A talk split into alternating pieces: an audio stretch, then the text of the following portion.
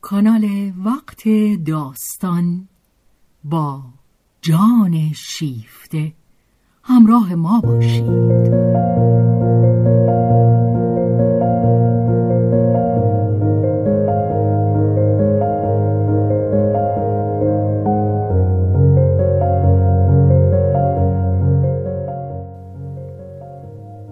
اثری از رومن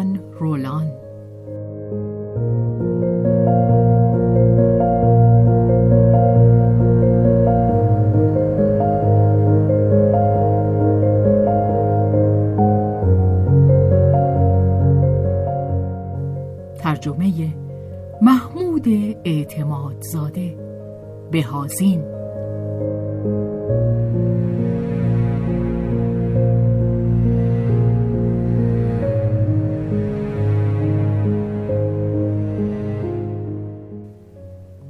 به روایت شهرزاد فتوهی.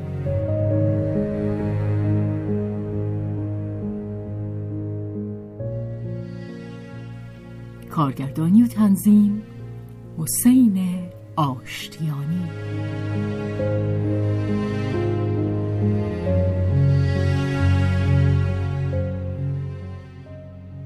جلد چهارم. بخش اول. زایش.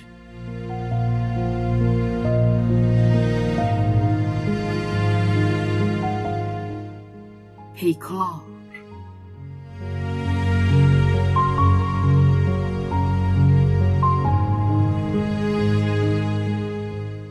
ولی این اعتراف که از او بیرون کشیده شد دمی بعد با وزش تندباد غرور زخم دیده روفته می‌شد. غرور در او سرکشی می‌کرد و شیهه می‌کشید خیانت؟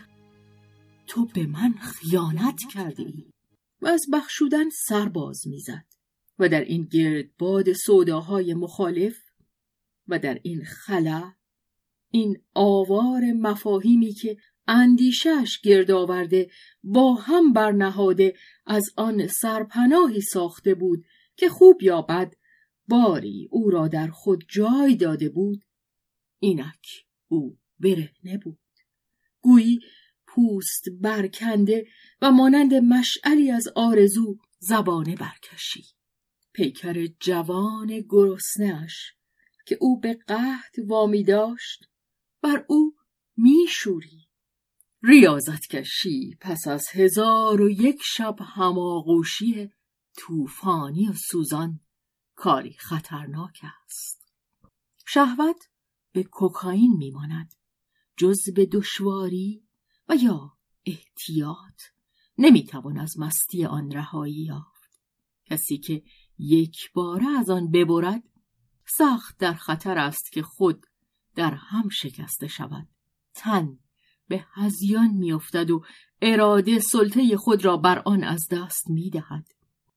مارک همچون روزی مه گرفته و خشک و سوزان همچون طبیبی عرق زیر یکی از آن آسمانهای سفید تابستانی که بر پاریس سنگینی می کند سرشار از الکتریسیته بود. زمین گر گرفته از هم شکافته باران را به دعا می‌خواند و زیر رگبار از هم وا می شود و بخار پس می دهد.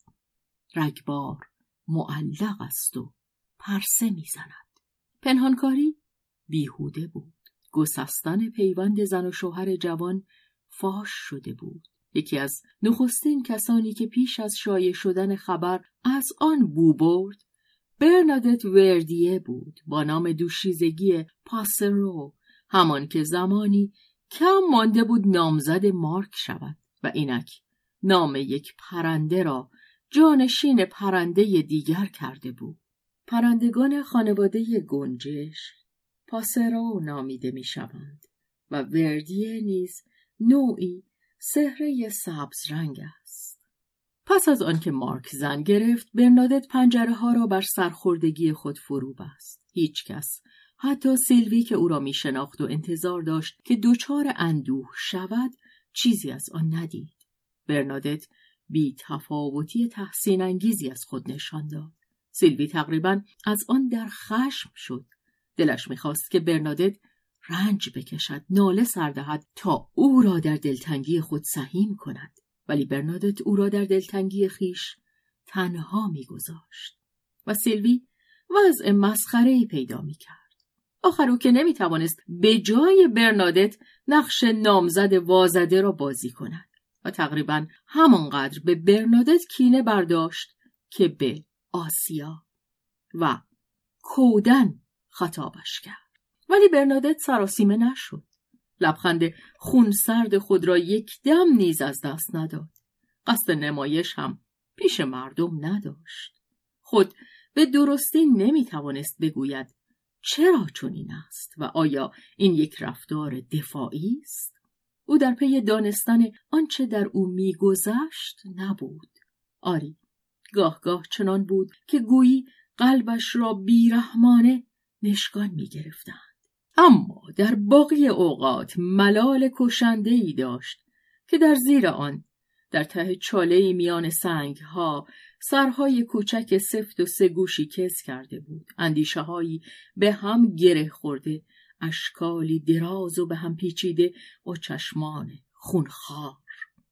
پس همان بهتر که سنگ ها را حرکت ندهد. زندگی میگذرد و میگذرد. و مسئله همانا زیستن در یگان سطحی است که کسی مانند برنادت پذیرفتنی می شمارد. یک زندگی عاقلانه و عملی. تا جاودان افسوس خوردن معنی ندارد. و اما کینه. روی کینه نمی‌توان چیزی بنا کرد. ولی انسان بنا می کند. و در صندوق رخت و پخت خود کینه ها را تا می کند و کافور می زند. می توانند آنجا صبر کنند. برنادت راه خود را با همان آهنگ ها دنبال کرده بود و حال که نیاز به شوهر داشت شوهر هم کرده بود. شوهری بر اندازه عقل عملی او و آن شامل ارزای سه چیز بود جاه طلبی آسایش بورژوایی رخت خواب. آندره وردیه شوهری که برنادت انتخاب کرد یک کارخانهدار سی و پنج ساله بود شریک یک بنگاه قدیمی و بلند آوازه اتومبیل سازی و باید دانست که در پاریس همه چیز زود قدیمی می شود.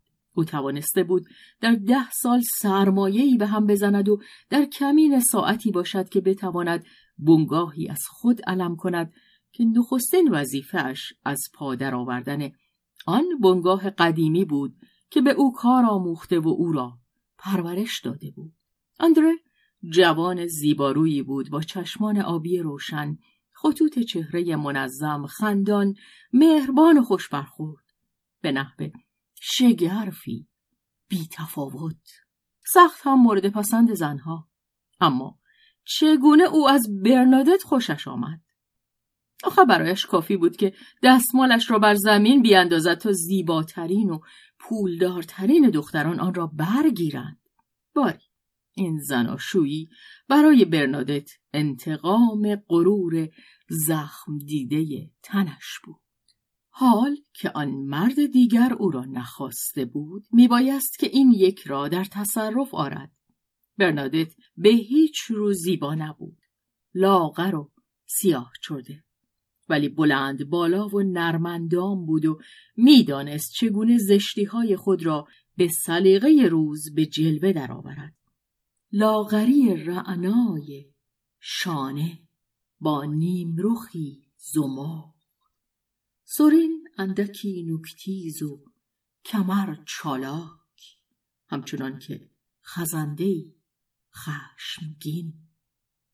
وردیه که زنان را می بر دهان باریک و منقبض این یک زیر قشر بزک وعده شبهایی بیملال خواند.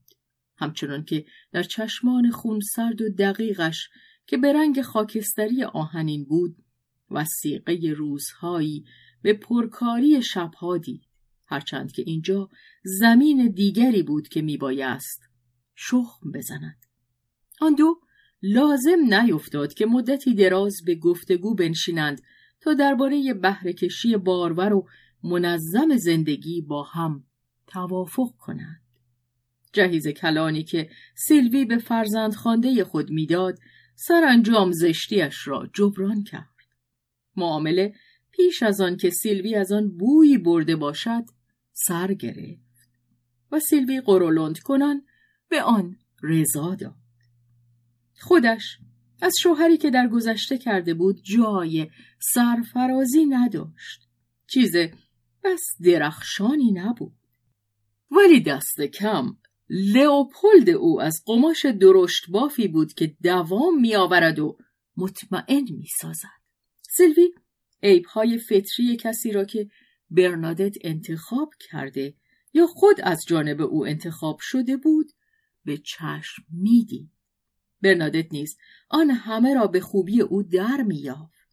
زیر سینه سپر کرده نوکیسه گستاخ با آن چشمان ابریشمی بزدلی روحی و چه بسا هم جسمی او را می‌دید و آن دروغگویی چرب و نرم او را که شکلی از بزدلی و نتیجه آن است آن ضعف نمایان منش او که از حقیقت رو نهان می کند و می گریزد و همه هنرش در آن است که حقیقت را برای خود بزک کند. مردی که هرگز جرأت نکرده است روح خود را برهنه در برابر آینه ببیند. ولی بسیار خوب می‌داند چگونه درون جان دیگران بنگرد و معایبشان ناتوانی ها و کمبودهاشان را بشناسد تا از آن بهره کشی کند. و اما دردهاشان را هرگز زیرا علاقه در او بر نمی انگیزد. و اگر هم علاقهش را برانگیزد می تواند مایه دردسرش شود. او دوست ندارد بدی را برای خود بدی انجام دهد بلکه برای سود خیش.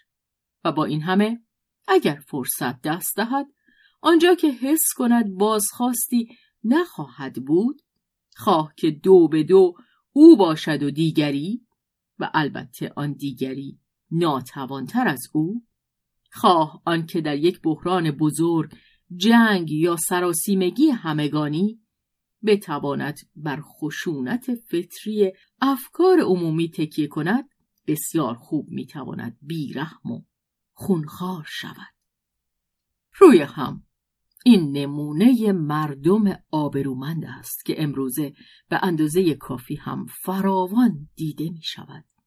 نمونه برجوهای میان حال. ما دیگر از یاد برده ایم که از دیدن چنین جانوری به خشماییم. همینقدر از او می‌خواهیم که حسابهای خود را به درستی نگه دارد و درستکاری قانونیش به زیان دیگران اعمال شود نما و دارایی و درآمد ما. برنادت از این گونه نگرانی نداشت. دو به دو در خلوت آنکه ضعیفتر بود او نبود. در حضور مردم هم او به خوبی وردیه می‌دانست که باید در همان سمتی بود که افکار عمومی هست زیرا نیروی آن میچربد و اگر شخص به آنچه نیرومندتر است تکیه کند خود نیز نیرومندتر است. از سوی هم ناتوانی های وردیه وسیقه برای او بود. وردیه را او به نحوی مطمئنتر از مارک در چنگ می چه برنادت به اندازه کافی حماقت آن داشت که مارک را محترم بشمارد. نه از آن رو که ارج بیشتری به او مینهاد بلکه از عشقی که به او داشت. و زناشوییشان بسیار خوب از کار درآمد وردیه چنان که باید مهار زده شد و درست قدم برداشت همچنین خود برنادت بی هیچ مورد نقض پیمان هر کدام از ایشان بیش از آن سرگرم بالا بردن رقم معاملات بودند که در پی چیزی دیگر باشند. با این همه شکم لاغر برنادت فرصت آن یافت که دو بار بالا بیاید. آری، هنگامی که کاخ ثروت افراشته می شود، وارث آن هم باید کاشته شود. وارث سر رسید. ابتدا پسر و سپاس یک دختر. و باید به فکر آینده بود. روزی خواهد آمد که باید برای خود دامادی جست و برنادت همان گونه که همسفر خوبی بود مادر خوبی نیز بود بی عشقی بزرگ اما این به معنای نداشتن دلبستگی نیست. آدمی به آنچه دارد دلبسته است خاصه به آنچه خود گرفته و ساخته و پرداخته است. چه این مال من است؟ باید از آن نگهداری کرد. ولی در شب تیره اندیشه نهانی خود که در بستر بازش میافت وقتی که به هنگام بیدارخوابی های طولانی روح خود را در زیر پوست برهنه می کرد. آرزوی قدیمیش خاموش و زخم دیده و کمین کار سر از سوراخ به در می آورد. برنادت بی آنکه کسی پی برد با نگاهی که کینه تیزش می کرد. زیر چشمی مراقب مارک و زنش بود. ترک خوردگی های بنای زناشویشان را او پیش از هر کسی دید و هنگامی که پیوندشان گسسته شد در همان روزهای نخست و پیش از آنت با کدام وسیله گوشداری بر این آگهی یافت. فقط یک اشتباه از برنادت سر زد و هرگز نمی‌توان دانست که آیا این اشتباه تعمدی نبوده است. از آن با خواهر خود کلمب سخن گفت. سرگشتگی مارک را از خیانت زنش و آن تنهایی روحی را که مارک در آن به سر می برد بی هیچ هیجانی به عنوان یک امر واقع با او در میان نهاد. کلمب دختر حساس از آن منقلب شد. لحن خونسرد گفته های برنادت که با نیشی از تنز همراه بود نه تنها به برانگیختن شور عاطفی در کلمب زیان نمیرساند بدان کمک هم می‌کرد. کلمب به حساب مارک از آن رنج می‌برد. او از کودکی کششی به سوی مارک داشت. در آن زمان که دخترکی بیش نبود مارک را از خلال گفتگوهای برنادت و سیلوی شناخته بود. و اما سیلوی همواره حتی به ریشخند از کره خود تمجید می‌کرد زیرا می‌خواست او را در چمنزار خواهر بزرگتر به چرا ببندد و کلمب با چشمانی گشاده که در آن تحسینی آمیخته به آرزوی معصومانه خوانده می‌شد از فراز دروازه چمن نگاهش می‌کرد. در برابر سرنوشت سعادتبار خواهر بزرگش سرخم می‌کرد و آه می‌کشید و هنگامی که این سرنوشت در هم شکست؟ کلم بیش از خواهر بزرگتر آه کشید. او روحی مهربان پرشور و برای همیشه زخم دیده داشت. زیرا پوست زیبایش به نرمترین تماسی از ناخن زندگی خراش برمی داشت. ولی این پوست زیبا مارک را با همه پرخوریش هرگز به وسوسه نینداخته بود.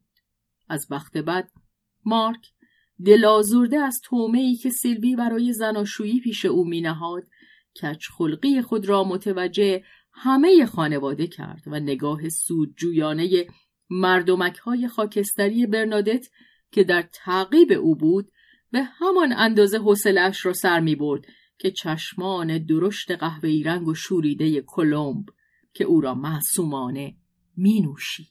با این همه این چشمها زیبا بودند. زیباتر از چشمان آسیا و همچنین زیبایی این بازوان، این گردن، این گونه ها و این دهن پاک، غمگین، کمی احمق و بس بامزه ولی باد عشق آنجا میوزد که خود می‌خواهد در حق کلم این باد از پشت سر نوزیده بود در سراسر زندگیش میبایست از پهلو بوزد. اما این هم بود که او چرا نمیبایست بداند چگونه مانور کند. کلمب منتظر ماند. امیدوار بود و میگذاشت کار به هر گونه که می‌خواهد بگذرد. بیچاره کلمب. جفتش هرگز نمیبایست راه کبوترخانش را پیدا کند. سرنوشت او را سیلوی معین کرده بود. همچنان که سرنوشت برنادت را معین کرده و توفیق نیافته بود. خوشگلی او زرافت مادرزاد حرکات او که ناشیگری ساده دلانه عاطفیش جاذبه بیشتری به آن می‌داد در چشمان خبره سیلوی این ملکه پیشین بازی ها و لذات پاریسی او را نامزد جست زدن و به دل نشستن می‌کرد. سیلوی او را به مدرسه رقص فرستاد. در آنجا این گل کوچک شاخه باریک و نرم ساقهای خود را چنان که باید رویان او از سر جد کار می‌کرد و خالی از موفقیت هم نبود. اما لذتی در این کار نداشت. در اندیشه خود بهتر می‌دید که ساقهای خود را گرد اندام دلدارش بپیچاند. کدام دلدار؟ هر که خواهد گو باش به شرط آنکه دلدار سراسر زندگی باشد. ولی عرضه کردن این ساقها به انبوه دلدادگان بینام برایش دردناک و شرماور بود. او هیچ هیچ استعدادی برای تئاتر نداشت. حتی آن یک ذره دلغک بازی طبیعی و بس معصومانه ای که تقریبا در هر دختر خوشگل پاریسی به خواب رفته است یا که میرقصد. دلش می‌خواست زندگی را در خانه یا در تخت خواب خود بگذراند. تخت خواب دو تن که یکی بیش نیستند. سیلوی گاه که به عرصه روانشناسی گریز می‌زد می‌توانست به خود ببالد که شم بسیار خوبی دارد. اما به هیچ رو نمی‌خواست بر خطا باشد. اگر طبیعت سرکشی می‌کرد وای به حال طبیعت. کلمب نرم خو سرکشی نمی‌کرد آه می‌کشید اما تن می‌داد. از این رو با فرمان برداری گذاشت که پس از پایان مدرسه او را در گروه رقاصه های تئاتر بزرگی که تازه تأسیس می شد و نیمی موزیک هال و نیمی اپرا بود به استخدام درآورند. فرمان برداریش موجب نمی‌شد که او یک ستاره درجه دوم باقی نماند ولی با آن دلبری که او داشت و برای کسی زیرکتر از او کار بس آسانی بود که به گفته فورن یک ستاره دنبالدار اپرای بزرگ شود. فقط یک حامی کم داشت. گرچه حامیان کم نبودند. اما دختر بینوا نه توانست آنها را به موقع بپذیرد و نه از پذیرفتنشان اگر موقع مناسب نبود سر باز زند. ادعا داشت که از قلب خود پیروی کند. قلبش میگریست و به همه حامیان جدی می‌گفت نه سپس چون دنبالش می‌کردند و به سطوحش میآوردند برای گریز از دست حامیان غیر جدی به آنها آری می‌گفت پس از آن میآمد و نزد سیلوی اشک میریخت گرچه دیگر هم جرأت نمی‌کرد بیاید. و سیلوی به او می‌گفت خر گنده. وای که چه احمقی گیرم افتاده یا نزد برنادت می‌رفت که با بیحوصلگی دهانش را ور میچید. من وقت ندارم. و میاندیشی. می‌خوای بکن می‌خوای نکن ولی حرف نزن. مگه من چه چیزی میگم؟ کلوم برای آنکه دل خود را خالی کند جز برادر خود آنش که در مدرسه کشیشی درس می‌خواند کسی را نمییافت پسر مهربان چه اعترافاتی از او میشنید؟ ولی این شغل او بود یا میبایست باشد؟ باید به آن عادت کرد. او هم می‌کرد. گرچه از کودکی عادت داشت به این رازگویی ها گوش دهد. رازهایی در ساده دلی و در اعتماد خود از همه رنگ و اعترافات امروزی اگر هم او را میرماند بیهوده بود. آنج در خود فرو رفته با شکیبایی و دلسوزی گوش می‌داد. زیرا کلمب خود را خوبتر از آن می شناخت که در خطاها و در رسوایی های او همان ساده دلی را باز نشناسد. و اگر در اختیار او بود که کسی را از گناه پاک کند آب پاکی را با دستهای پر بر پرهای لکهدارش میریخت. اما حال که آب تطهیر کننده ای نبود مهربانی خود را و مرهم اندرسهای خود را بر او میریخت و رقاصه جوان نیز از سر اعتقاد مذهبی بغبغوهای آغشته به حقحق گریه خود را به آن می آمیخت. ولی برادر اقرار نیوش همیشه در دسترس نبود. گاه به چله می نشست. پس از آن هم که کشیش رسمی شد او را به شهرستان فرستادند و کلمب که استعداد نوشتن نداشت ناچار شد داستان بدبختی های خود را در دل نگه دارد. نمی‌توان اطمینان داشت که آنژ پرهیزگار از آن احساس سبکباری فراوان نکرده باشد. او همچنان دورا دور برای خواهرش با پست نامه های دلداری میفرستاد.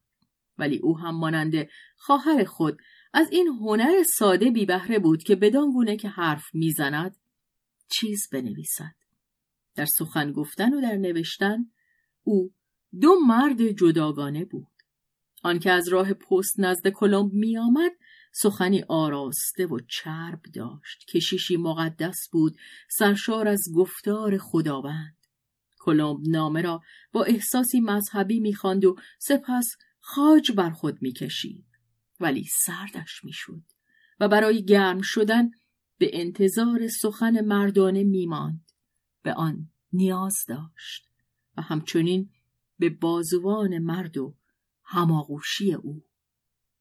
فاجعه زناشویی مارک که برنادت با او در میان نهاد چنان منقلبش کرد که گویی به سر خود او آمده است. بسا شبها آن را بر پشتی سوزان خود از هر جهت بررسی کرد. و معصومانه مارک را نیز بر آن زیر و رو می کرد. دختر رویایی مارک را به شکل و شمایل خود در تصور می آورد. کسی که دوست می دارد و دوستش نمی دارند. خیانت می بیند و ترکش می کنند. دلش می خواست گرمش کند و خود به او گرم شود. آه خاک سارانه دلداریش دهد و خود دلداری یابد. پس از آن کس چه می داند؟ ولی در آن شبها او دورتر از این نخواند. اندیشش از ورق زدن داستان سر میپیچید و یک روز صبح خدا می‌داند چگونه خود را بر سر راه مارک یافت در هیئتی که دل می برد با بزکی مختصر. چهره ظریفش رنگ نازک و دلانگیزی از سرخاب گرفته با ظاهری هنرمندانه که می‌خواستی بخوریش. و گرگ جوان گرسنه بود. نه این و نه آن هیچ یک قصد بدی نداشتند. طبیعت خود همه کار را بر عهده گرفته بود. در حقیقت کلمب جز در پی دلداری نبود.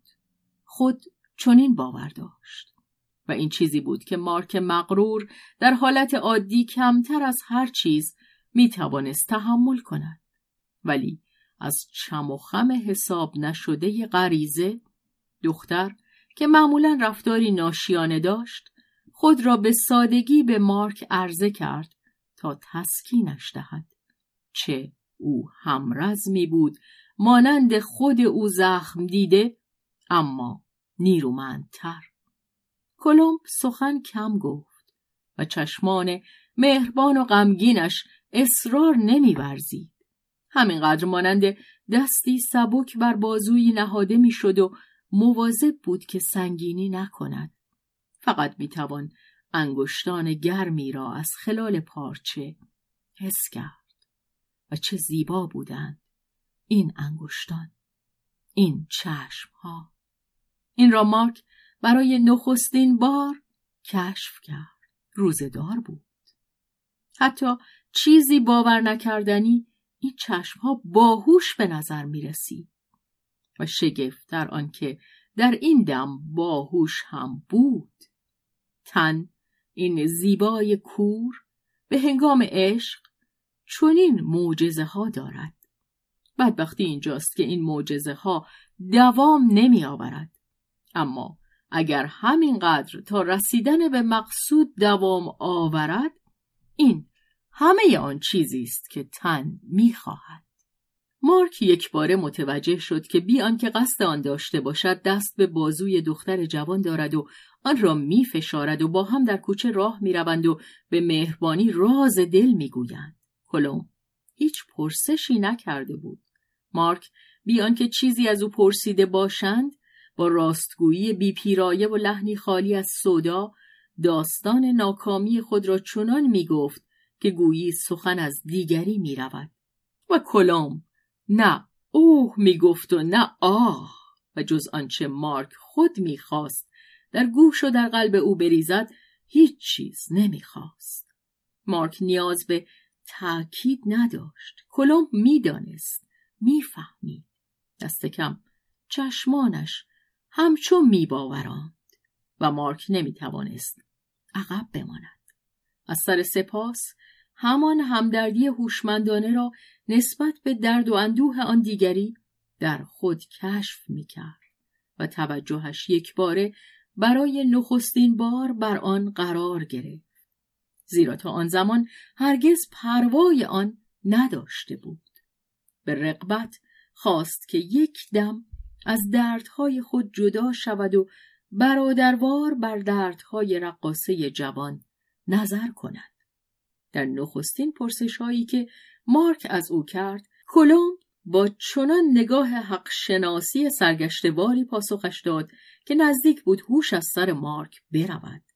در میدان کوچکی که خرخر ماشین ها در میان گرفته بود در پای مجسمه ای نشستند. کلوم چنته خود را برایش باز کرد ولی همان هنر طبیعی که تا آن دم راهنماییش کرده بود او را از گفتن رازهای نابجا مانع می‌شد و جز اعترافات نرم و دلانگیز محبتی آزرمگین و زخم دیده چیزی را از لای انگشتان خود بیرون نمی‌داد با آنکه مارک به هیچ رو خوش باور نبود و می‌دانست چگونه درباره رمیدگی های این کبوتر گروه رقاسان قضاوت کند در این دم آماده بود که اگر کلمب از او بخواهد دین و ایمان خود را چشم بسته به او واگذارد. اما آنچه شاید کلمب می‌خواست گناه او بود. خود مارک هم به وسوسه افتاده بود. با این همه لجوجان اصرار داشت که بیوگیش بیلک بماند. هرچند هم که زن بیوفای خود را مرده میانگاشت بیهوده بود. و درست همین او در این نکته خود را مقید به شرافت می‌دانست. غرور در او با عشق او به این زن که فریبش داده بود و عشق او را نفی کرده منکر شده بود همدست بود از اینجا آن کینه و تحقیر خشمالودی که او خود را نسبت به همه زنها بدان موظف میشمرد و نمی‌خواست از آن دست بکشد از این رو با خود گفت که میباید علاقه ای را که به چشمان زیبا و گلمند رقاصه جوان و به آن دهانش که گویی میوهی پرگوشت است در خود اینک سراغ می کند در منطقه بیطرف دوستی برادرانه نگه دارد. اما منطقه های بیطرف در جنگ های امروزه جاهای خطرناک است. یک روز سر از خواب برمیداری و می‌بینی که اشغال شده است. اشغال کننده کمرو بود. دختر نادان از قلب خود آموخته بود که در گرماگرم پیشروی عقب بنشیند تا بیشتر آرزویش کند. نمی‌خواست شکیبایی شنونده دمساز خود را که نوپاتر از آن بود که دوام آورد خسته کند. کلوم منتظر نمیماند که مارک از او جدا شود. خود زودتر می‌رفت. میان ملاقاتهاشان فاصله میانداخت. از تن دادن به آنچه مارک انتظار داشت او خود پیشنهاد کند خودداری میورزید. آمدن مارک به خانه او میترسید نگاه بس آگاه او سرچشمه تجملی را که دیگری برایش فراهم آورده بود کشف کند و در همان حال جهش صادقانه عشقی پاک آزارش می‌داد که در چنین بستری از کسی پذیرایی کند که آرزو داشت بکارت از دست رفته و از نو گداخته خود را به او هدیه کند. بدینسان داستان تا چندی به درازا کشید بی آنکه آن دو یکدیگر را جز در کوچه و برای لحظاتی کوتاه در جای دیگری ببینند و در این میان گرسنگی بچه گرگ فزونی می‌گرفت.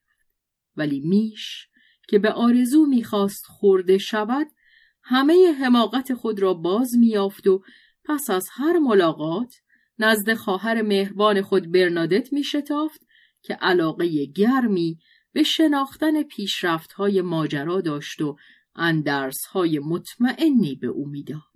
کلمب همه چیز را البته برای او حکایت می کرد و چندان سرمست داستان خود بود که نمی‌دید مردمک چشمهای خواهر چگونه به خشونت می گراید. و روزی فرا رسید که کلمب نفس زنان از تند بالا آمدن چه نتوانسته بود منتظر آسانسور بماند. پیشا پیش خوشبختی خود را برایش فریاد زد. اما دست لاغر برنادت بر دهانش پوزه بند نهاد. کلمب آن شب میبایست نزد مارک برود. پسر مغرور چه خواهش و التماسی کرده بود و او ناچار شده بود موافقت کند.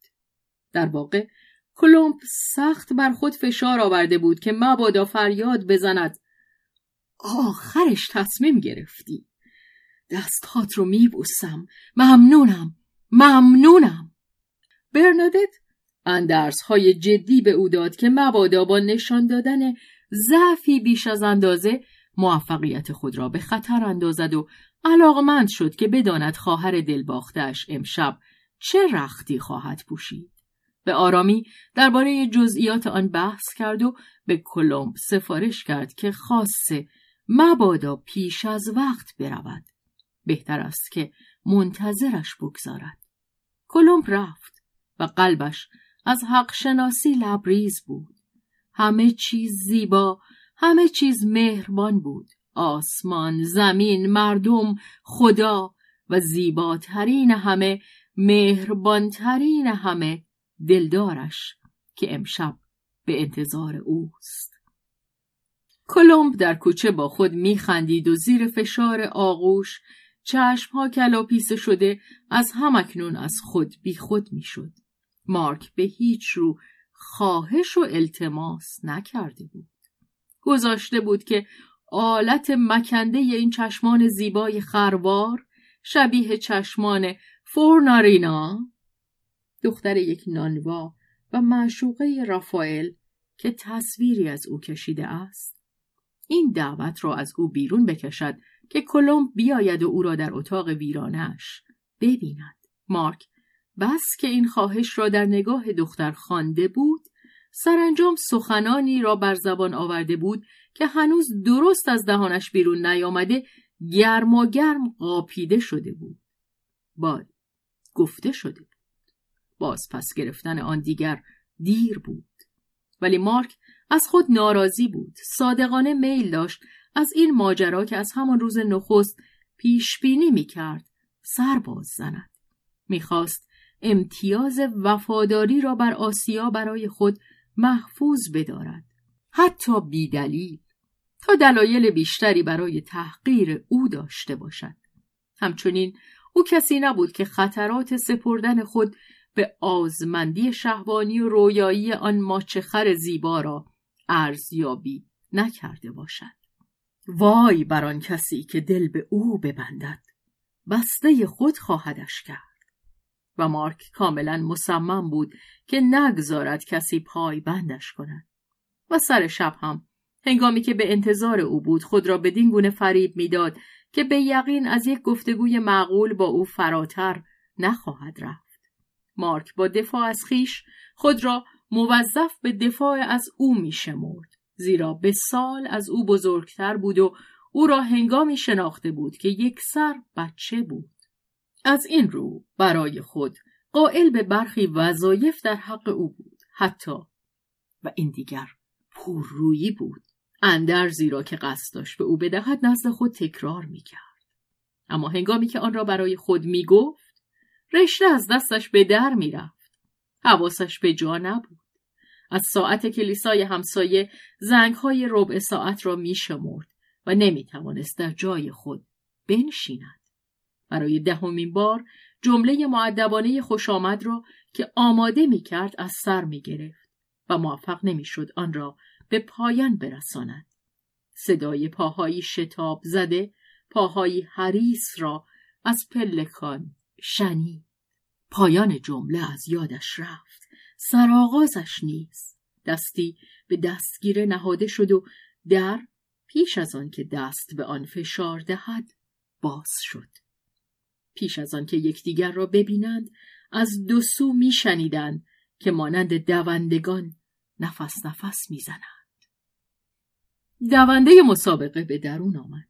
مارک فرصت نیافت که جز بالاتنه خم شده و جز سری که به چارقتی ابریشمین پوشیده بود چیزی ببیند. دست چابکی کلید برق دم در را پیچاند. پس از آنکه در بسته شد آن دو در تاریکی در برابر یکدیگر مانند جعبه و سرپوش به هم چسبیدند و دهانی حریس بر مارک فرود آمد. مارک گرفتار بود. او نیز حریف را گرفت. از آنچه به دنبال آمد چیزی ندانست. خود را در هم افتاده بر تخت یافتند. مارک زیر ضربات نوک شاهین نفس می‌زد. چه جای کبوتر بود! نام خواهر برنادت کلمب است به معنای کبوتر. سیری نمی شناخت بار دیگر در تاریکی به هم در غلطیدند ولی کم کم تب فرو نشست و چشمان مارک که تازه در تاریکی بینامی شد نوک و چشمان گرد پرنده گوشتخار را بر فراز خود دید و پرنده خود را باز نشناخت.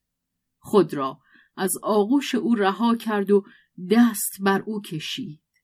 رانهای سفت و بازوان لاغر او را لمس کرد. نفسش برید. راست شد تا از جا برخیزد. صدا زد. کلمب. ولی آن بازوان لاغر بر جا میخکوبش کرد و چسبیده به دهان او دهان چاک خورده ای که کش می آمد می خندید و یکی از بازوان دراز باز شد و بالای سرشان کلید برق را چرخان در روشنایی بیپرده ای که خیرش کرد مارک بر فراز خود. آن زاقچه دوست آن برنادت سیاه و لاغر را دید که بالاتنه برافراشته اما او را در ساقهای خود زندانی کرده شادی می‌کرد. سیاهم ولی زیبا. و زیبا هم بود. با همه فروغ شهوت و زیرکی و پیروزیش مارک گیج و ویج بر او خیره شده بود و احمقانه تکرار می‌کرد. کلام کلام برنادت با صدای زیر به خنده در آمد و به او گفت هفته لیه را به پایان برسان. او را نیز به تو می‌دهیم. برای هفت سال دیگر که خدمتمان بکنی. تورات. سفر پیدایش باب بیست و نهم. اشاره است به یعقوب و لابان و دو دخترش لیا و راهیل که یعقوب برای دست یافتن به هر یک از ایشان هفت سال نزد پدرشان خدمت شبانی کرد. خندهاش چشمانش دندانهای تیزش دهان فراخش که از هیجان و از نیرنگ و از لذت به هم پیچیده می‌شد و برتر از همه بخارات این زمین که در آفتاب وامی شد این پیکر خوشبخت که برای نخستین بار زیر دهانی که در آرزوی آن بود و آن را خواسته و به تصرف درآورده بود میشکفت. آری این همه جوان شکست خورده را سرگشته ساخت. اعتراضی که بیهوده میکوشید تا با زبان فلج شده بیان کند همچون وجدان او پیش از آن که زاده شود مرد.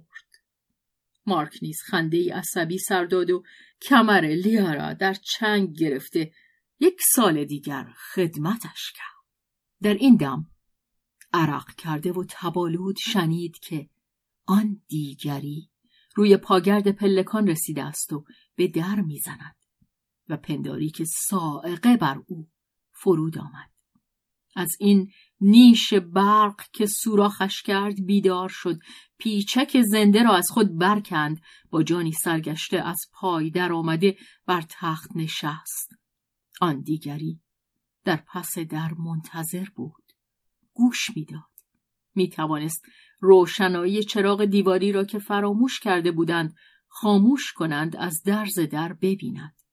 مارک مانند کودکی که مچش را گرفته اند کوشید تا منکر همه چیز شود. با شتاب از فراز پیکر برنادت که چشمان نافذش در او میکاوید دستی ناشیانه دراز کرد تا چراغ را خاموش کند. و در آن سراسیمگی موفق نشد. در این میان کلمب با ناشکیبایی باز نک به در می‌زد و مارک زیر پیکر خود که تا نیمه بلند شده بود آن زاغچه دوز را دید که دهان فراخش از زور یکی از آن خنده ها که مارک می شناخت در پیچ و تاب بود.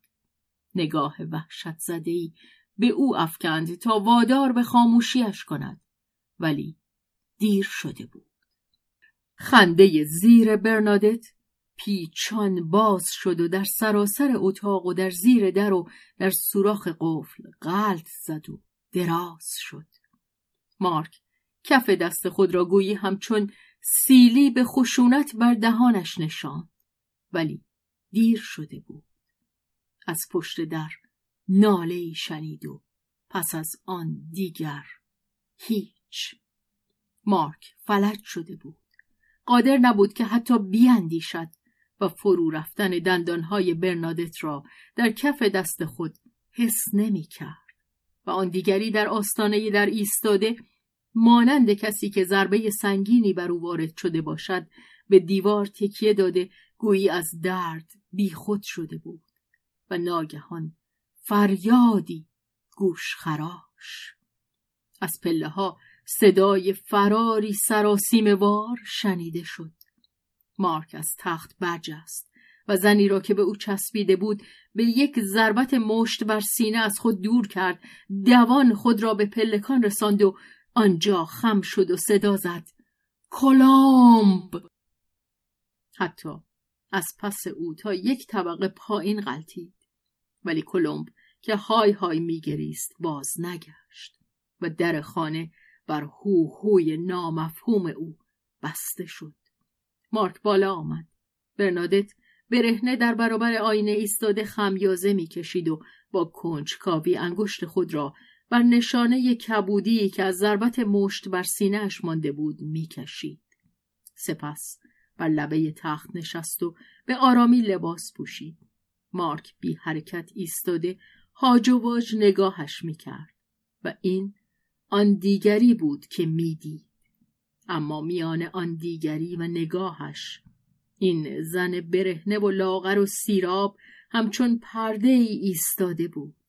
با پوستی تیره و موهایی سرختاب سرفراز از موفقیت خیش زشتی خود را به نمایش میگذاشت و هر یک از جزئیات این تن آن رانهای پرپشم آن پاهای استخوانی آن بر و پشت ماده گربه تکیده آن بالاتنه انعطاف پذیر و سفت که خم شده بود. آن هیئت در هم رفته با آن زانوهای نکتیز زیر چانه آرلکن وارش از اشخاص نمایش های کمدی ایتالیایی که سرگرم کفش پوشیدن بود و آن لبخند نازک و کجش. همه این تصویر گویی که با نوک چاقو در ته چشمان مارک نقش میبست. مارک هیچ کاری هیچ حرکتی نکرد تا به کمکش آید. چیزی نمی‌گفت. برنادت هم خاموش بود. لباس پوشیدن را به پایان رساند. نگاه دیگری به آینه افکند. چهره افسرده و ورماسیده مارک را در آن دید و لبخند زد. برگشت و دستهای خود را بر شانه های او نهاد. نگاه پولادین خود را در چشمان او فرو کرد در آن کاوید و زیر آوار آرزو و در زیر سرگشتگی او سرنیزه یافت. کین نام. آنگاه پیروزیش کامل شد. برنادت هم انتقام گرفته هم به لذت خود رسیده بود. هنگامی که آزم رفتن بود با یک نگاه آخرین که می‌خواست به حساب خود برسد میدان جنگ تخت خواب اتاق و چهره مرد شکست خورده را در بر گرفت. همه چیز چنان بود که میبایست. برنادت به راه افتاد. پس از آن خنده که در بستر سر داده بود هیچ یک خاموشی را در هم نشکسته بودند. برنادت که بیرون رفته در پاگرد بود چارقتش را که به هنگام ورود در گوشه اتاق انداخته بود به یاد آورد. برگشت. مارک خم شد و آن را به او داد. برنادت با حرکت چانه تشکر کرد و چون دید که او را در چه آشوبی به جا می‌گذارد دلش به شیوه خود نرم شد و به او گفت قصه نخور. و او را ترک کرد.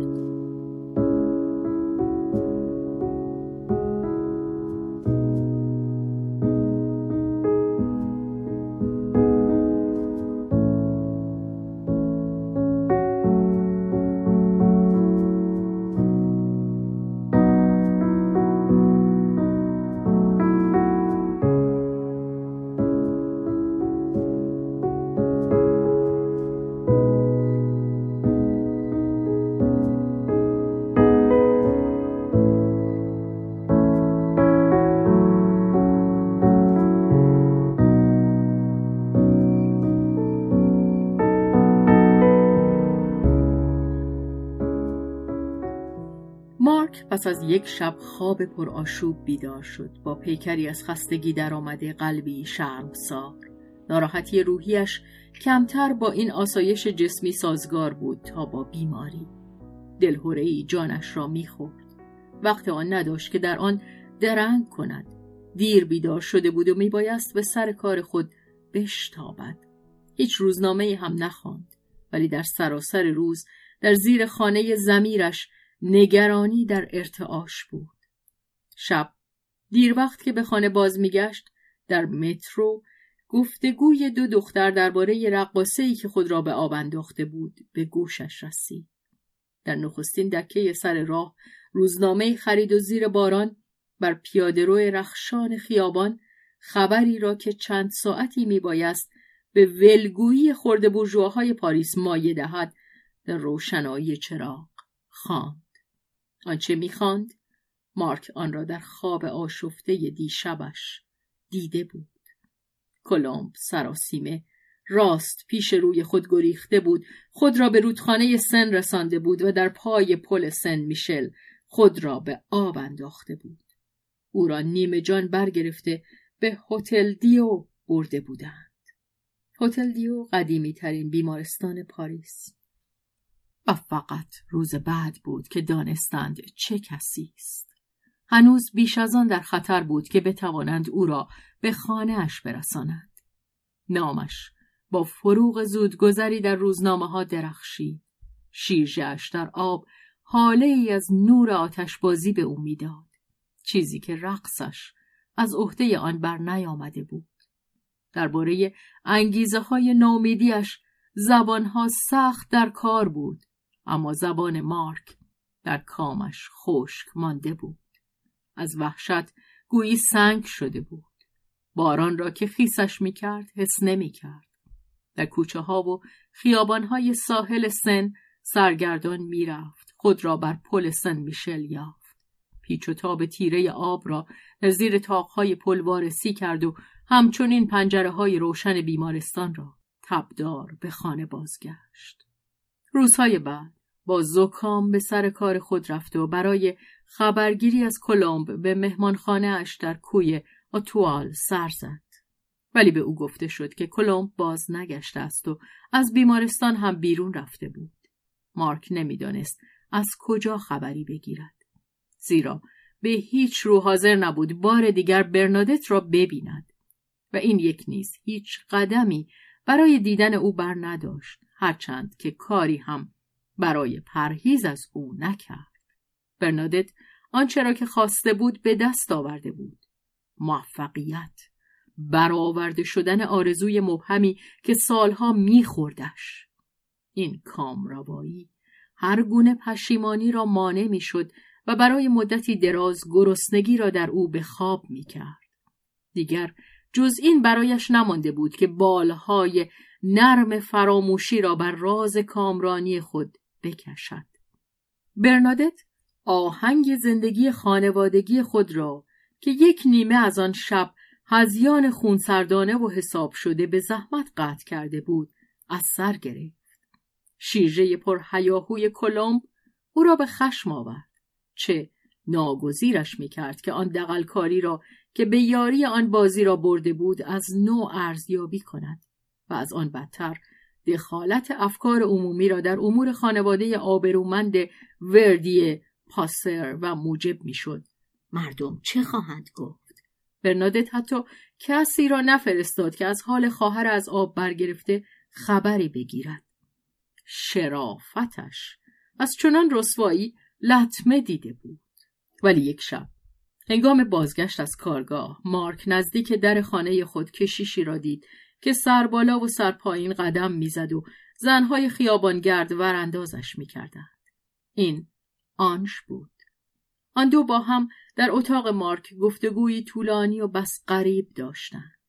کشیش مهربان به مارک خبر داد که خواهرش کلمب پس از یک بیماری سینه پهلو در خانواده نیمه مذهبی در شهرستان منزل کرده است. دیگر هرگز نمی‌خواهد به مهمانخانه خود در پاریس یا به کار تئاتر بازگردد. آنش که ساعتها بر بالین خواهر بوده رازگوییهایش را از دهان او شنیده بود و نیز اعترافات گرم و بیپردهش را به هنگام تب پرستاری که بر بالین او بود برایش باز گفته بود. بیش از آنچه می گفت خبر داشت و احتمالا هم بیش از آنچه در واقع بود. مارک خوب می‌دید که کلمب عشق خود را به او از برادر پنهان نداشته است. ولی آنش میپنداشت که او به این عشق پاسخ داده است و آن دو از هم کام گرفتند. شاید خود کلمب بس که چون این آرزویی داشت باورش کرده بود. در هر حال میگذاشت که دیگران چنین گمان کنند. کشیش درست کار همچنان که سر تکان می‌داد مارک را با چهره سرزنشبار ولی مهرامیز نگاه می‌کرد و به نظر می رسید که می‌خواهد چیزی بگوید که نمی‌گفت یا در انتظار سخنی از مارک بود که او نیز بر زبان نمی آورد. آنش چه می‌خواست؟ در تردید بود. صرفه می‌کرد. سپس با مارک از چیز دیگر از فاجعه زناشویی خود او سخن می‌گفت زیرا از آن به درستی خبر داشت. اما واژه زناشویی را بر زبان نمی آورد. مراقب بود که نگوید زنتان. چه؟ در دیده او بی تقدیس کلیسا هیچ پیوندی معتبر نبود. تا به جایی که گسستن این پیوند مارک را به راه راست باز می آورد. آنش کورمال می‌رفت دست و پا می‌زد و ناگهان مارک فهمید. مرد مقدس می‌خواست که مارک اکنون که آزاد شده است پارسایانه با خواهرش کلمب ازدواج کند.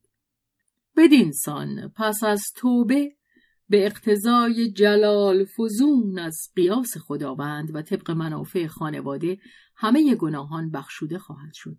کشش آنش در تقدس خود صمیمی بود. همچنین آن برادر مهربان که خوبی خواهر کوچکش را می‌خواست و آن روستایی هیل ساز پاریسی که قوانین انسانی و رشته هایی را که محرک آن است از یاد نمی برد. برای مارک راهی جز این نمانده بود که یا براشفته شود یا خود را به نافهمی بزند و او همین کار را کرد. دوچار کری تأصف انگیزی شد. کشش آنش بیهوده صرفه می کرد و صدایش را بالا می برد. او که در زمینه لغزان تنها به خود رها شده بود چند قدمی برداشت در گل فرو رفت. ایستاد. مارک را نگاه کرد. فهمید. آه کشید و بی کینه دعاش کرد و پی کار خود رفت. مارک دلش بر کلمب میسوخت اما دربارهش احساس پشیمانی نمی‌کرد. پشیمانیش رو به دیگری داشت. ولی آیا این پشیمانی بود یا دلتنگی؟ با آنکه این احتمال کمتر در میان بود که آن دیگری از ماجرا خبر یابد مارک از این سرفکنده بود که خود در همان گودالی افتاده است که غرور و سودایش به او حق آن داده بود که آسیا را در آنجا از بالا ورانداز کند و تحقیرش کند.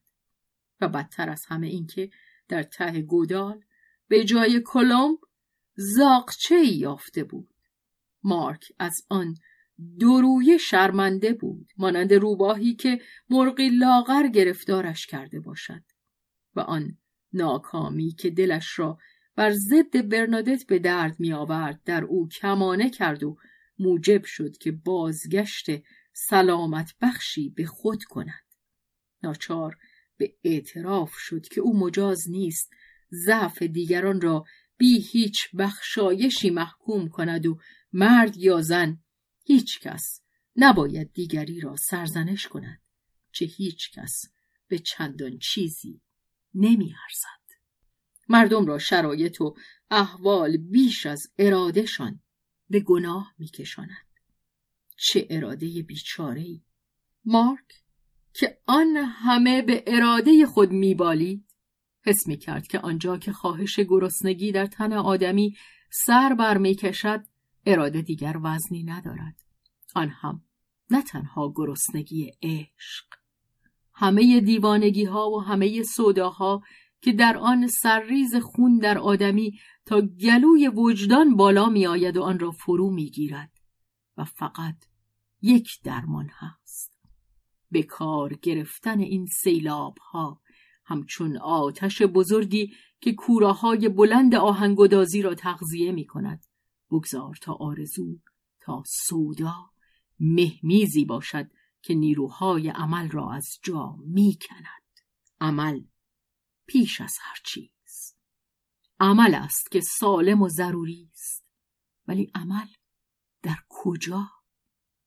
آسیا حق داشت که آن را دور از او بجوید آیا پیدایش کرده بود؟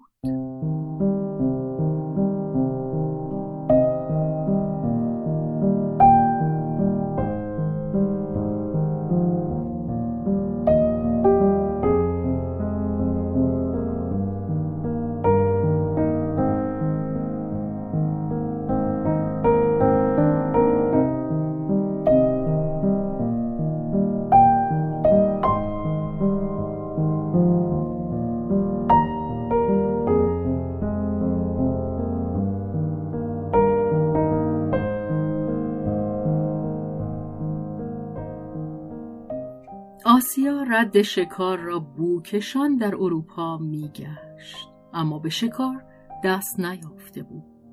میلیون ها آدمی از زن و مرد خاص گروه کمتر از سی سال مانند او میگشتند. او همین که از مرز گذشته بود به توده تبناکی از جوانان برخورده بود که میدویدند و میدویدند. سکندری می‌رفتند و به هم بر میخوردند و مانند قوچ به یکدیگر شاخ می‌زدند. شتابان به سوی عملی که هرچه خواهد گوباش از ایشان میگریخت. به سوی یک دگرگونی سرگیجه آور و یک آشفتگی روح از جا کنده تا مرز نومیدی دیوانوار در این آلمان پس از جنگ بود. از آنچه مردم بدان باور داشته بودند همه چیز ویران شده بود. کشور خانواده اجتماع همه سنت های اندیشه همه اشکال یقین و حتی خود مفهوم یقین. هر گونه اعتقاد به یک نقطه پایدار و مطلق همچون دروغی رزیلانه همچون پستی و زبونی توف کرده می‌شد. و این گله های دوزخیان جوان دانته که خودخواهی نابخردانه پیروزمندان فرانسوی به سان گردبادی میان دیوارهای زندان عبوسشان رها کرده بود. زندانی برهنه از امید. اینان فقط یک خشم مشترک داشتند. کینشان به دیوارهایی که خفشان می‌کرد. کینشان به آرامش و نظم و امن این زندان روزگاران گذشته که فرانسه آن زمان توانگر از جنگ و سیر شده و آرق پیروزی زنان نمودار آن در برابر چشم جهان بود و در فربهی و تسلب سرخ های خود ادعا داشت که با آشفتگی و بینظمی و پیکار که گردش ضروری خون جهان است مخالفت ورزد. همه درد و رنج شکست. همه کینه های ویرانی به دست قدرت های نیرنگباز رقیب یا دشمن فرانسه به دست سرمایهداران بی آزرم آلمان که از بدبختی و فقر آلمان سود می جستند به دست آن ماهیگیران آبهای گلالود تشنجات اجتماعی با تردستی گردآوری شده به انضباط درکشیده بسیج شده بودند. همه بر ضد فرانسه. یگان سپر بلا یگان مرگ زنده یگان مسئول احتضار بیرحمانه جهانی سر به شورش برداشته. که او مدعی بود به لاشه در حال پوسیدگی خود پیوندش دهد. و خودپسندی احمقانه امثال پوانکاره پنلوه هریو و تاردیو که همهشان در رضایت کودنوارشان از خود و از یقین خود هم ارز یکدیگر بودند. از مردان سیاسی فرانسه در فاصله 1860 تا 1960 اطمینان کشندشان به آنکه حقیقت مرده و پیشرفت جامد شده را که نیاکانشان از میان اصول جاودانی به خاک سپرده به دست آورده بودند در جیب خود دارند این همه آب به آسیاشان میریخت های آسیابان خوابیده ای؟ آسیا نومیدی و کینه آرد می کند. جنگ های تازه‌ای در راه حقوق آدمی تدارک می شد که ایدئولوژی تازه‌ای تغذیهش می کرد. حق زندگی، حق جنبش، حق دگرگونی ها، حق انفجارهای توده انسانی در فشار مانده که تخمیر می شود، حق آشوب و هرج و مرج. حق هرج و مرج حقی بود که در آن زمان آلمان پیمانه پری از آن به خود می‌داد. در همه زمانها هرج و مرج عنصر زندگی آلمان بوده است. روح آلمان به این بهانه که هرج و مرج مایه نو گشتن است در آن خوش میزید بمیر و بشو ولی در عمل همه چیز به سازمانهای نظامی پایان میافت تشتهای محکم و لوله هایی از هر گونه آزمایش به در آمده لازم بود تا چدن گداخته را در آن بریزند و آن را در راه خواستهای امثال کروپ، تیسن و هوگنبورگ و صنایع و بنگاه های اقتصادی که جهان امروز را رهبری می کنند به خدمت بگیرند. آسیا در کار ماشین نویسی و تند نویسی خود که او را همچون ماشین زنده قادر به ثبت بند و بست های نمایندگان فرانسوی و آلمانی بنگاه های بزرگ صنایع سنگین می کرد باستاب از آن را برمیچید. مهارت فنی بی همتای او و آن نفی هوشمندانه شخصیتش که از میانه چنان محو می‌شد که گویی انگشتر جادویی به دست دارد موجب شده بود که در شمار همراهان اربابان فرانسوی سیاست محرمانه و سرمایه مالی پست های مورد اعتمادی به او تفیز کنند. فقط به خود او بستگی داشت که بخواهد از این موقعیت بهره جویی کند. ولی آسیا جز برای تجربه خود و جز برای رفع تشنگی انتقامی که در نهان نسبت به جامعه انبار می کرد از آن بهره نمی جست. او همچنین بسی تحقیر نسبت به این توده های فقیر استثمار شده و مردم ساده ای که حلقه به پوزشان کرده اند و به دنبال می‌کشند در خود می انباشت. در آلمان آنان را به هر سازی میرقصاندند بر اثر ناهمبستگی مادرزادیشان بر اثر آن تب دماغی که در جمجمه دو سوم آلمانی ها کسانی که می اندیشند یا چنان میپندارند که میاندیشند لانه دارد تقیان ایدئولوژیکیشان را در هنگ های نظامی و در اونیفرم های انواع بردهداری و فاشیزم که از سرمایه مالی و از زور آزادی شکن زاده اند یا خواهند زاد به صف می کردند. آسیا نمی‌فهمید برای چه همه این جریان ها و همه این بادهای خشمناک به جای در پیش گرفتن یگان مجرایی که راه به آینده آزاد و پهناور می برد به جای آنکه در تنگی که در خاور بر اتحاد جماهیر شوروی سوسیالیستی باز می‌شد به دیوارها برمیخوردند و در خطی شکسته کمانه می‌کردند یا مارپیچوار میچرخیدند ولی گذشته از چند هسته کمونیستی خرفتی ایدولوژیکی مردم صد درصد آرین موجب می‌شد که حتی کسانی که آماده نصار کردن خون خود در راه انقلاب بودند بیان که در دل اعتراف کنند آن را میدین جرمنی می‌خواستند و بردهداران از آن بهره میجستند. ولی این بیرون شد این در خاوری که نگاه آسیا را به خود می‌گرفت برای چه خود او در آن وارد نمی‌شد. آسیا گرد آن میگشت نزدیک می‌رفت باد آن در او را به خود می‌کشید. حس می‌کرد که اینک مکیده می‌شود.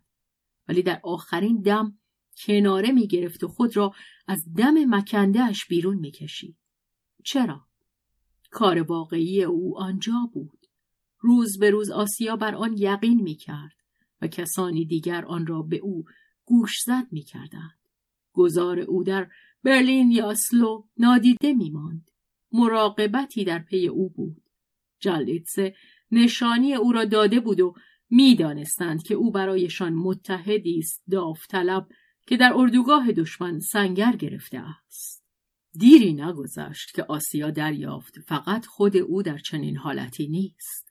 همچنان که در آستانه های بزرگ بربرها گروهی از ایشان به ارتش روم میپیوستند انقلاب نیز در ستادهای کل سرمایهداری در کارخانه ها اداره ها در گوش هایی که در پس درها مانده اند و در انگشتان چالاکی که اسرار ستادها را به رمز تلگراف می‌زدند نفوذ می کند. گاه در شورای جنگی سرداران بزرگ صنایع نگاه آسیا بر فلان یک از همکاران خود همدستان ناشناخته و دور از انتظار منشی یا ماشین نویس دوخته می‌شد. بی آنکه چیزی بگویند یکدیگر را بو میکشیدند. بوی قبیله. نیازی به استخدامشان در برابر مزد نبود. بهترین پیمان همرزمی همانا به سائقه غریزه آزاد است به انگیزه همبستگی خون وقتی که در آستانه آتش فشانی تمدنی به لرزه میافتد زمین زیر پوشش خود شکافته می شود و نفس آتش از رگهای آن پراکنده می شود. این آتش همچنان که در افراد بی طبقه یا از ریشه برکنده می تواند در یک برجوهای فرزند برجوهای باختر زمین درگیرد. رنبیدن سراسر اقتصاد اروپایی به سبب جنگ، ویرانی، تورم، ورشکستگی های بانکی، بیکاری، گرسنگی پیکر اروپا را به دست تهاجم همه میکروب های انقلاب می سپرد. و این مگر جز یکی از آن بیماری های بزرگ واگیرداری است که سازمان های اجتماعی ورشکسته را به سزای خود میرساند و به تناوب جا را به موجهای تازه بشریت وامی گذارد. و این پدیده به تدریج که به آتش فشان نزدیک می شدی در این مرکز ترک خورده اروپا به نحوی بیرحمانه تر پدیدار می شد. ولی آسیا که خود ریزشی از مواد گداخته بود در پی آن نبود که به درون آتش فشان بازگردد. شیب سرشتش خواه نخواه او را به سوی باختر زمین می آورد. آیا به راستی خود باختر زمین بود؟ یا در این باختر زمین جایی نقطه‌ای آهنربایی. آسیا از این تهاشی می‌کرد. آدمی جز از چیزی که تهدیدش می‌کند تهاشی ندارد. جز از چیزی که او را در چنگ گرفته است. آسیا بیهوده براشفته می‌شد. روحش تنش از نو در مالکیت کامل او در نیامده بود.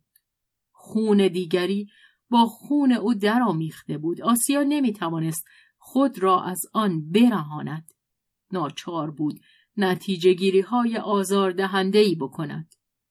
غیر مستقیم از او خواسته شده بود تا گزارش مباحثات محرمانه ای را که به اقتضای شغل خیش در آن حضور داشت به رفیقان همرزم خود بدهد و او نمی بایست هیچ ای در این کار ببیند. زیرا در مورد دشمن هیچ گونه ملاحظات اخلاقی دست و پاگیرش نمی‌شد و با این همه تسلیم چنین گزارشی برایش غیر ممکن بود. دستی مهاری گلویش را میفشرد. آسیا خواست به آن اعتنا نکند. سرکشی کرد. آن دست آن مهار او را عقب زدند. آسیا گازشان می گرفت بسیار خوب پی می برد که وسواس غرورآمیز چه کسی بر او لگام می‌زند و این کدام دهنه است که در کشاکش آن دهانش خونین می شود. آسیا مزه آهن را بر زبان خود می. آه کاش توانسته بود آن زبان دیگر را هم بجود و حال که آن را در دهان خود نمی یافت زبان خود را چنان می جوید که گفتی زبان آن دیگری است. با خشم و لذت. آسیا زنی نبود که مدتی دراز فریب بخورد. آنچه را که نمی‌خواست ببیند دیدن می‌دانست. پس آیا هنوز آن مارک دشمن داشته و رانده را در خود داشت؟ او چه داشت که آسیا موفق نمی‌شد خود را از او جدا سازد. آسیا بیست بار فرصت یافته بود که جانشینی برای این همدم خود بیابد. هیچ چیز مانعش نبود. اما آسیا همچو کاری نکرده بود. در آخرین دم آن دیگری نه نه آن دیگری نه آن یکی و همان یکی تنها. می آمد و حائل می شد چرا همان یکی؟ او که پیشتر یگان مردش نبوده بود. برای چه بعد؟ چنین باقی بماند. آسیا سرکشی می کرد دشنامش می‌داد برهنش می کرد تا از قدرش بکاهد. مانند خرگوش لاغری که خریدار در بازار دست بر پهلوهایش می‌کشد. آری او زشت و لاغر بود. ناتوان و آتشین مزاج و مهربان و خشن. شعله به هر سو گردان گاه گیر کمایه در رخت خواب و با این همه سودا زده. شکاری ناچیز. بیایید. این هم خرگوشتان. هر که می‌خواهد برداردش. میاندازمش برای خودتان. و همین که میانداختش می‌گفت مال خودم باشد. نگهش میدارم. ولی آسیا به آن تن نمی‌داد که او در چنگش بگیرد که او آسیا را به خود مشغول دارد. برای آنکه از افسون او رها شود پذیرفت که با مردی میاد بگذارد. زیر درخت نارون منتظرم باشید آسیا البته به آنجا نرفت. یگانه کسی که نزدیک بود پیروز شود ژان کازیمیر بود که به آسیا برخورد و با پررویی به او اظهار عشق کرد. آخر او اگرچه به دروغ مارک دیگری برای آسیا بود و او نیز آن ترار شاید آن دم که خواست به آشیان مارک دست برد برند از کینه ای بود که به او داشت. ولی همین که آسیا به آن پی برد و این کار به درازا نکشید نگاهی از سر خشم به او افکند. از خود بدش آمد از او بدش آمد و مانند گلی که به ته کفشش چسبیده باشد حقیرش شمرد. مارک. مارک من. چه لازم است که برای گریز از تو من تو را با این نیرنگ های رسوا بجویم؟ آخر تو چه داری که با آن در چنگم گرفته ای؟ آه تو این را داری که هر چه باشی باز مال منی. هنگامی که آسیا با خود چنین می گفت در یکی از گفتگوهای محرمانه ارباب خود نماینده کارتل بزرگ صنعتی حضور داشت و سرگرم تند نویسی بحثشان بود. مارک مارک او شیرجه روی او فرود آمده بود. او را با بالهای دراز خود با اندامهای لاغر خود می پوشان. لاغروی من پرنده زشت من خرگوش بیماهیچه من. سراپایت استخوان است با رانهایی شبیه چفته مو زانوهایی مانند چوب سرتیز و دستهای زمختی که نرمند و تبناک و به هر جا بخورند کبود می‌کنند. و آن خشمهای تو و آن ناتوانی های تو. گاه کودک گاه فرمانروای ستمگر و آن نوازش های تو آن دشنام های تو. آن دلواپسی های تو که انسان را به سطوح می آورد شلاقش می‌زد. سرانجام کلمه مهرامیزی گدایی می کند تا دلداری یابد. یا پستانهای مرا می جوید و می گزدش یا می مکد ایوانک ناتراشیده محبوب من. من انتقامم را گرفتم. نه به اندازه کفایت. باز هم گازم بگیر. محکمتر. آخ! چقدر دلم می‌خواهد تو را به فریاد درآرم. آسیا بی آنکه متوجه باشد این سخنان را مینوشت و آنها را تند نویسی شده میان گزارش های زغال و فولاد یافت. کم مانده بود که مارک لاغرو را هم در کل و هم در جزش بر کاغذ تصویر کرده باشد. آسیا چون به خود باز آمد از دیدن این صفحات تند نویسی شده دهانش باز ماند و در حالی که لبها را به هم میفشرد از خنده خاموش روده بر شد. ما مارک من. آخ! دیگه به زحمتش نمیارزه که خودم رو گول بزنم. من همه کس رو گول می‌زنم جز خودم. اکنون آسیا میبایست نزد خود اعتراف کند که همه چیز را در او دوست دارد. حتی و به ویژه آنچه را که در او بیش از همه آزارش داده بود. سازش ناپذیری مغرورانش را استقلالش را اگرچه بی عمل اگرچه بی هدف بوده باشد و حتی خشونتش را. و این همه اکنون در قیاس همه این جانهای لجنالود ساخته از گل و از توف در دیده آسیا زیبا و سالم مینمود. شایان گرفتن بود و حتی شایان آن که شخص با آن تصادم کند و خون از او برود. لازمش دارم و خودم میخواهمش.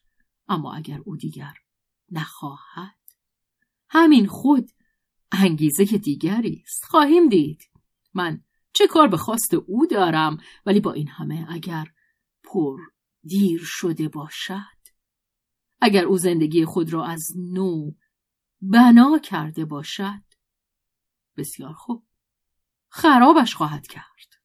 با این همه آسیا آسوده خاطر نبود. دیگر از او هیچ خبر نداشت.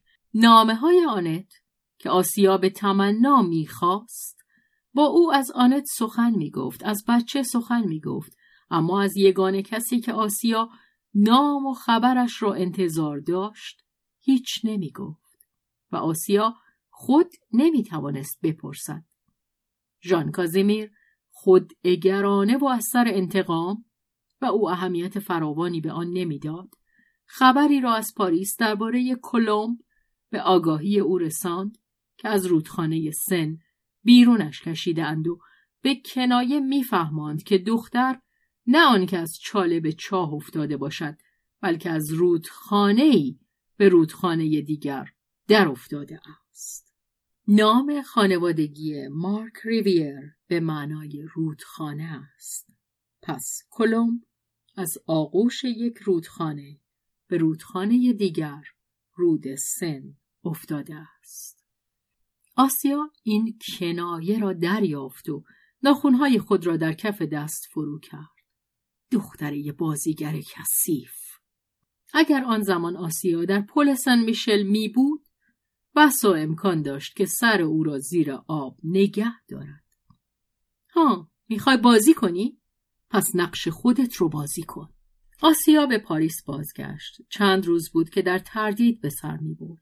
جامدانش را میبست و هر شب بازش می‌کرد چون کار به این صورت درآمد آسیا تصمیم گرفت در قطار نشست حتی اگر مارک را نمی‌دید میبایست به او نزدیک باشد حرف بر سر آن نبود که سلاح از کف بنهد در قطاری که او را به پاریس باز می آورد آسیا لجوجانه با خصومتی افزون شده دعوای خود را از نو بررسی می کرد.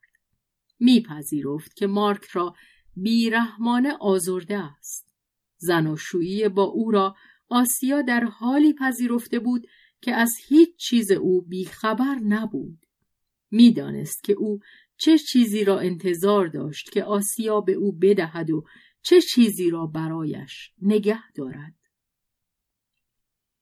آسیا مصمم بود که به رغم آنچه خود می اندیشید از سر درستکاری خود را به رعایت محدودیت های اخلاقی و اجتماعی همسر خود ملزم دارد. آسیا می توانست بپذیرد که در نخستین جهش درد و خشم مارک او را زده یا حتی کشته باشد. برای آن آماده بود. به قول آن پادشاه که به ضرب خنجر از پا درآمد این همه مخاطرات حرفه ماست ما نباید از عواقب آنچه می‌کنیم بگریزیم ولی آسیا تحمل نمی کرد که مارک به او اهانت روا داشته تحقیرش کرده باشد اینجا غرورش کمتر از حس عدالت خواهیش زخمدار نشده بود. آسیا نمی‌دید شاید هم می‌دید که عشق مارک به او از جهت شدت خود همواره با تحقیرش برابری کرده است و این تحقیر از نومیدی عشق مارک سرچشمه می‌گیرد. آسیا همه چیز را می توانست از او تحمل کند جز تحقیر. در این دم نیز در قطاری که قررش کنان می‌رفت خون آسیا با نیروی بیشتری میقرید. تکرار می‌کرد. هرگز او را نخواهم بخشید. آسیا دیداری از آنت تازه کرد. وانیا را بار دیگر دید. زنها با هم از همه چیز سخن گفتند. جز مارک. آنت از گفتگو در این باره با او پرهیز می کرد. زن زود رنج می بایست که خود ابتدا به سخن کند. و آسیا بیشتر آماده بود که دندانهای خود را بشکند تا آنکه آنها را روی نام مارک از هم جدا کند ولی او بیشتر نزد آنت می آمد و برای آمدن بدانجا بحانه های ناشیانه می جست. در انتظار بود. هر دوشان منتظر بودند و در کمین لبهای یکدیگر بودند.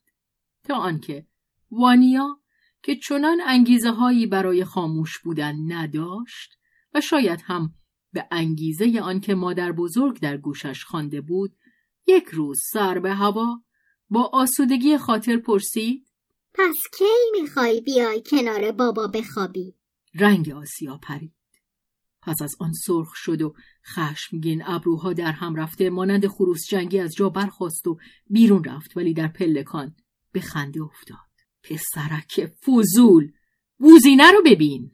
سپس اندیشید که این را آنت به او آموخته است و برای تنبیه آنت بر خود تحمیل کرد که یک ماه نزد او نرود. هشت روزی هم پایداری کرد. پس از آن هر روز به دیدن آنت رفت ولی مصمم بود که سر فرود نیارد. مارک در لجاجت کم از او نبود. اینک او میپذیرفت که خودمانی تر با مادر خود راز دل بگوید. هر زمان که با هم بودند مارک با اندوه به روزگار گذشته باز میگشت و باکی نداشت که به ناکامی خود نه در آنچه به دیگران مربوط می‌شد بلکه آنجا که پای خودش در میان بود به خطاهای خود و زیانهای جبران ناپذیری که خود باعث شده بود اعتراف کند. آن دو با هم گفت و شنودهای طولانی داشتند که خاموشی های ممتدی میان آن فاصله میانداخت. گفت و شنودی. مهرامیز تخ تنزبار و فارق میان مادر و پسر درباره دیوانگی عشق که می‌خواهد موجود دیگری را به خود اختصاص دهد و آن توقعات خودکامانه و آن غیرت کشندهش چه مسخره و چه رقت انگیز آنت چهره تکیده و پیش از وقت پیر شده پسرش را مینگریست و آن چروک های ریز تازه در پیرامون چشم ها آن چین کنار دهان که کمتر خشمگین و بیشتر خسته می نمود. قلب مادر فشرده می شد. ولی می‌دانست که آنچه را که نیزه آشیل زخمی کرده است فقط خود آن بهبود می بخشد. برای گرفتن آن این دو دشمن همینقدر می بایست دست خود را دراز کنند. ولی دیوانه ها از آن سر باز می زدند. آنت یقین داشت که آن دو یکدیگر را دوست می‌دارند یکدیگر را می‌خواهند اما هیچ یک از ایشان نمی‌خواست اول کسی باشد که بخواهد خواستشان فقط در ویرانی کار خود بود با این همه دیگر نیرویشان ته می‌کشید از ندیدن هم دیگر توش و توانی نداشتند. زیرا مارک می‌دانست که آسیا به پاریس بازگشته است. به هر دوشان هم آنت خبر داده بود و برای هر یک روز و ساعتی معین کرده بود تا چنان که زن مهربان می گفت آنان را از آزار برخورد با یکدیگر در خانه خود برکنار بدارد. ولی آن دو دقلکارانه چنان می کردند که در آن روزها بی آنکه خود دیده شوند بتوانند یکدیگر را در نزدیکی های خانه آنت ببینند. و قریب آنکه در این بازی قایم موشک هر کدام میپنداشتند که خود تنها هستند. و هر بار که در کوچه یکیشان در گوشه مغازه‌ای پنهان شده هیئت دیگری را با نگاه میقاپید قلبش در سینه برمیجست. چیزی نمیماند که به سوی هم بدوند یا در حالی که پیکرشان را امواج گرم و سردی در مینوردید ساقها سوس شده نزدیک بود که از پا بیفتند و آن وقت بی توش و توان توهی شده از خون با دهان خشک به خانه باز میگشتند و پس از آن روزشان از دست رفته بود. یک چنین وضعی نمی توانست دوام یابد. ناچار میبایست ساعتی فرا رسد. مارک آن روز نزد مادر خود بود. آنت سرانجام مصمم شده بود که امکان آشتی را گوش زد کند.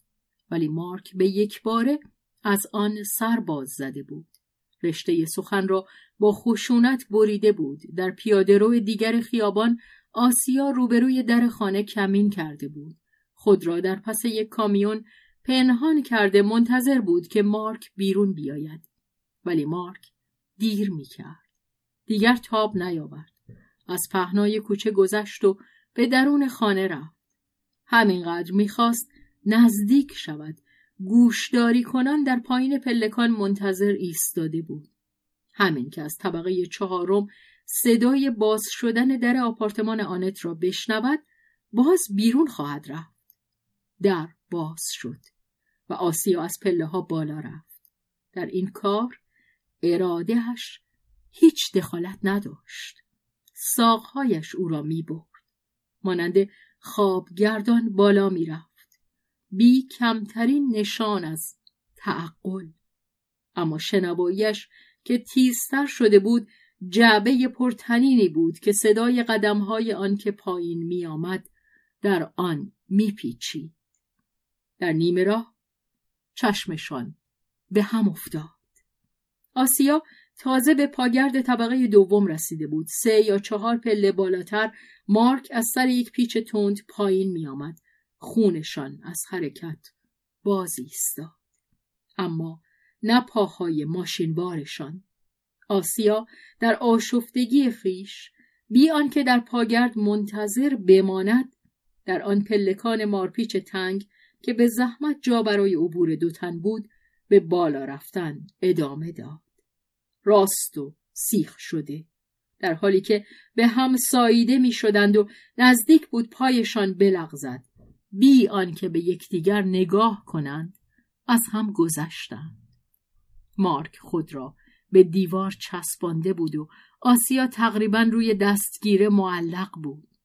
مارک دیگر نفس نمی‌کشید آسیا دهان بسته از بینی نفس می‌زد. دیگر از هم گذشته بودند. مارک اکنون روی پاگرد بود. هر دو به یک بار سر برگرداندند به سوی هم دویدند. مارک پایین کفل آسیا را که دو سه پله بالاتر از او بود در آغوش گرفت. چهرش را که به محاذات شکم او بود آنجا پنهان کرد در آن شکم خیانتکار در آن شکم مقدس. مسکن مارک که از دست رفته بود و باز پس گرفته شده بود. و آسیا که تعادل خود را از دست داده بود از روی پله ها لغزید و بار دیگر دهان بر دهان مارک نهاده خود را در پاگرد یافت. همه صدها در هم شکسته بود. به صدای این لغزش در طبقه پایین دری باز شد. آنان یکدیگر را رها کردند. چه می بایست بکنند؟ کجا مسکنی بیابند تا در ته غرقاب شادی بازیافته آنجا رو نهان کنند؟ در خانه مارک؟ در خانه آسیا؟ نیروی راه رفتن دیگر نداشتند. نمی توانستند گله های انبوه مردمان را در کوچه از هم بشکافند. نمی‌خواستند عشق خود را در این دریا غرق کنند. فقط یک راه بود. رو به بالا تا در آپارتمان طبقه چهارم گریختند. آنت در باز کرد. آن دو را یافت که انگشتان خود را در هم کرده با چشمان خود یکدیگر را میبلعیدند. تو گویی؟ آن دلباختگان اثر رافائل در کاخ ترانستور. آنت به زحمت حرکتی از شگفتی کرد. سرخوش خندید و راه داد. آنان خود را به درون افکندند. هیچ چیز گفته نشد. مردم خوشبخت سرگذشت ندارند. آنت آنان را به اتاق خود برد و در به رویشان بست. سراسر شب را در آن به سر بردند. مادر در اتاق دیگر بر بالین کودک نشسته بود. با بچه به زمزمه سخن می‌گفت. وانیا سخت برانگیخته بود کنجکاو بود شاد بود بیش از اندازه آگاه بود. در حالی که میخندید و انگشت های مادر بزرگ را گرفته بود به خواب رفت. و در طول شب. آنت خوشبختی دل شکسته و عشقی را که بر زخمهای خود بوسه می‌زند. آن پسر و دختر اصراف کار و آن آوارگانی را که مسکن خود را از دست داده و اینک بازش یافته اند زیر بال و پر خود می آنان باز آمده اند. آنت آنان را در آن سوی تیغه چسبیده به تخت خود دارد و مادر دستهای خوشبخت خود را بر شکم خیش میفشرد. در شکمش آن دو کودک.